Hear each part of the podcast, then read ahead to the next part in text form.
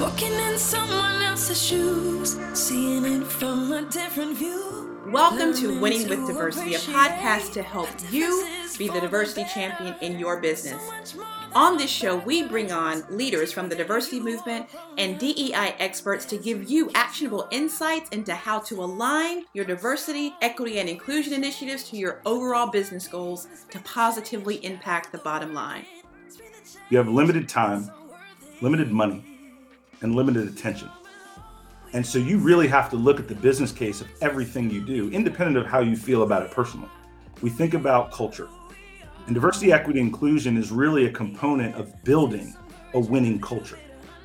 Diversity, equity, and inclusion is the right thing to do, absolutely.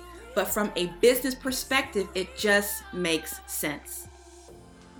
When you think about innovation, so if you have a culture of diversity and inclusion, those cultures generate 19% more revenue through innovation what can 19% more revenue do? That's new lines of business. That's the opportunity to hire that next game changer sometimes. So, how do you create an inclusive culture? How do you create an inclusive pipeline of talent where you're recruiting the best and the brightest and you keep them engaged in your organization? How can you win with diversity?